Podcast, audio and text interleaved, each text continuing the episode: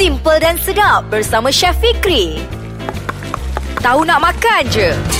Hai Assalamualaikum dan juga salam sejahtera kepada semua pendengar Ais Kacang di bulan mulia ini. Apa kata saya slowkan sikit saya punya percakapan sebab apa penat berpuasa ni. Dan selamat menyambut bulan Ramadan kepada semua uh, pendengar-pendengar Ais Kacang yang beragama Islam. Dan untuk resepi kali ini dalam Tahu Nak Makan Je, saya nak kongsikan lah. Ini resepi yang biasa kita jumpa di bulan Ramadan. Biasa kita jumpa di hari raya pertama. Sebab apa? Ini adalah kenangan saya yang pertama bila saya kecil-kecil nak raya apa semua.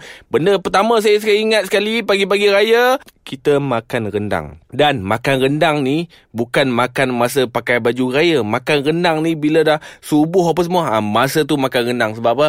Dah hari ni kita tak puasa untuk kita menyambut hari raya. Dan untuk bulan mulia ini, bulan Ramadan ni saya kongsikan resepi rendang ayam. Mungkin uh, pendengar ais kacang kat luar sana mana ada berbagai-bagai jenis uh, apa idea dan juga cara macam mana kita nak buat rendang ayam. Tapi uh, ini adalah rendang ayam maksudnya yang saya suka yang saya saya selalu buat kat rumah. Mungkin ada ada pentelingkahan lah kat luar sana. Apa chef ni rendang ayam dia punya resipi pelik sangat? Okey jangan risaulah kita kongsi-kongsi kat sini. Okey rendang ayam bahan-bahan dia senang sahaja kita perlukan uh, ayam.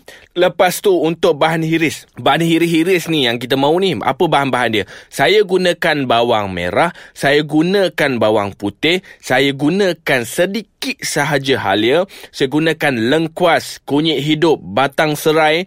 Kita ada cili kisar dan kita ada kalau nak tambahan kat sini empat sekawan boleh tambah tak ada masalah. Tapi kalau macam saya, saya jangan-jangan guna empat sekawan ni. Kalau kat luar sana suka guna kayu manis, buah pelaga, buah law- bunga lawang ni boleh juga masukkan dalam masakan. Tak ada masalah. Lagi wangi lah. Dan kita kena ada santan, asam keping, ah, garam, gula, daun kunyit dan juga kerisik. Okey, ini sahaja bahan-bahan saya. Macam mana saya buat ni? Aa, ah, apa untuk rendang ayam saya ni? Apa yang saya buat? Saya akan kisar bawang merah, bawang putih, halia, lengkuas, kunyit hidup dan juga serai. Yang ini saya kisar sampai halus semua bahan-bahan ni dan dan untuk uh, bawang merah dan juga bawang putih tadi kita hiris lagi. Maksudnya yang lebihan tu kita hiris nipis. Ha, bila kita hiris nipis lah bahan-bahan yang lebihan tu kita letak tepi sekejap.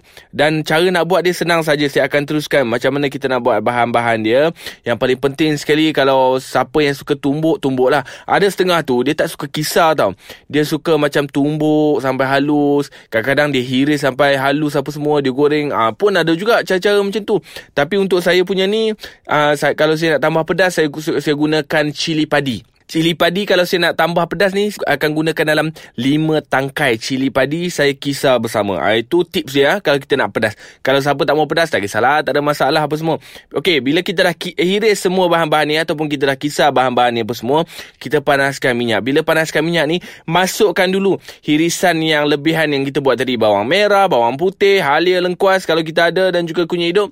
Yang lebihan tu kita hiris nipis dan juga kita tumbuk sikit untuk lengkuas.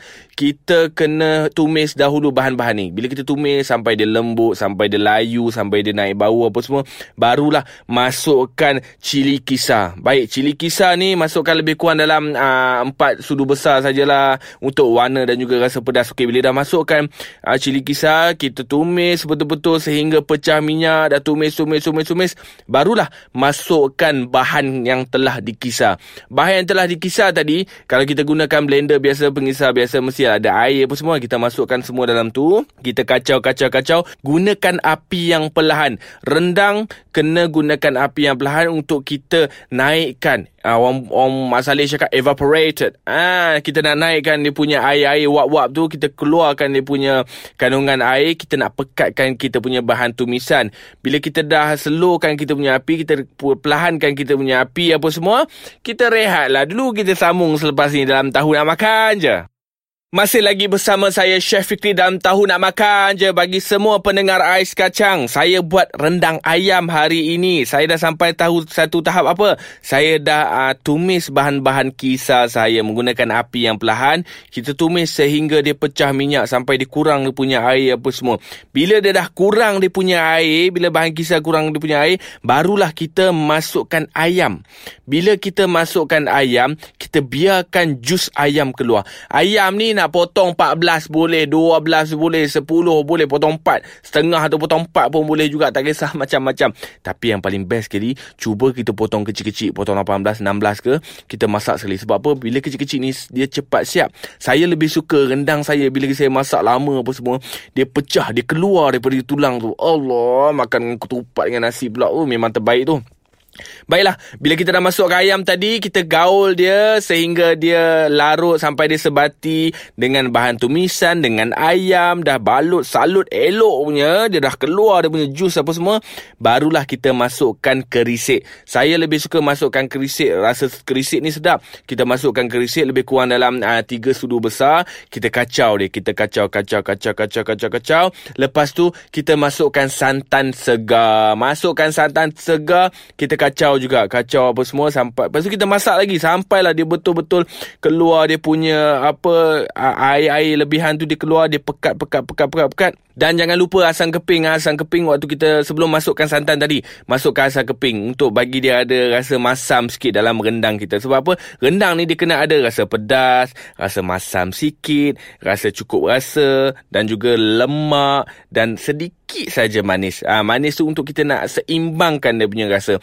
Dan saya cadangkan gunakan uh, gula melaka Ataupun gula kabung Ataupun gula gerek Orang kedah panggil.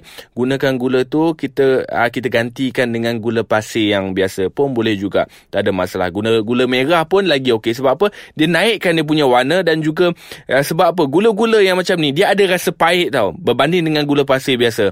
Sebab dalam lidah kita, kita kena ada ada rasa pahit sedikit saja. Bukan banyak. Sedikit. Barulah lengkap kita punya apa uh, lidah punya rasa ni. Ada rasa masin, ada rasa manis, ada rasa pedas, ada rasa pahit-pahit dan lengkap. Nah, eh, begitulah macam mana orang dulu cipta rendang ayam ni memang terbaik sekali. Dan bila kita dah masukkan asam keping dalam tu, kita dah masukkan gula sedikit, masukkan garam dan juga daun kunyit. Saya suka guna daun kunyit ni. Setengah orang dia tak suka guna. Tapi saya saya suka guna sebab saya suka hiris halus daun kunyit dan saya campak masukkan dalam saya punya rendang ayam. Sebab uh, daun kunyit ni, saya suka makan sekali dengan daun kunyit. Ah baru sedap kalau kita cicah dengan ketupat tu kita calik sikit kita makan Allah. Boleh tak bayangkan macam mana kalau kita makan bersama dengan uh, ketupat ataupun dengan nasi biasa. Dan lagi satu tips, kalau kita nak makan dengan ketupat, kita kena pastikan kita punya rendang ayam tu sedikit pekat. Ha, kalau kita nak makan dengan uh, nasi biasa, kita kena pastikan uh, kita punya rendang ayam tu sedikit berkuah lah. Senang kita nak uh, apa nak gaul dengan nasi apa semua. Dan kita dah masukkan semua bahan-bahan dalam ni. Itulah kita, saya punya resipi untuk uh, rendang ayam. Saya tak tahulah kalau pendengar ais kacang kat luar sana tu ada resipi yang menarik. Maksudnya resipi yang mengimbau ingatan, kenangan waktu kecil-kecil. Maksudnya, ini saya punya rendang ayam ni lagi sedap Chef Fikri. Okey, boleh lah kongsi dengan saya. Barulah saya boleh tengok dekat komen-komen kat situ. Bila saya tahu-tahu macam tu barulah kita boleh bertukar-tukar idea apa semua. Itulah caranya kalau kita nak buat rendang ayam. Senang kan nak buat rendang ayam? Bagi saya semua orang boleh buat rendang ayam. Ini adalah saya punya version rendang ayam. Sebab apa? Saya selalu masak kat rumah. Ha, tak percaya tanya saya punya isteri. Anak saya pun jadi saksi tau. Terima kasih kerana mendengarkan saya dalam Tahu Nak Makan je. Semua pendengar-pendengar ais kacang nanti bila ada masa lagi kita akan kongsikan lagi resipi-resipi yang menarik di bulan Ramadan insya-Allah dan selamat berpuasa kepada semua dan terima kasih kerana mendengarkan saya sekali lagi Chef Fikri dalam Tahu Nak Makan je. Bye bye.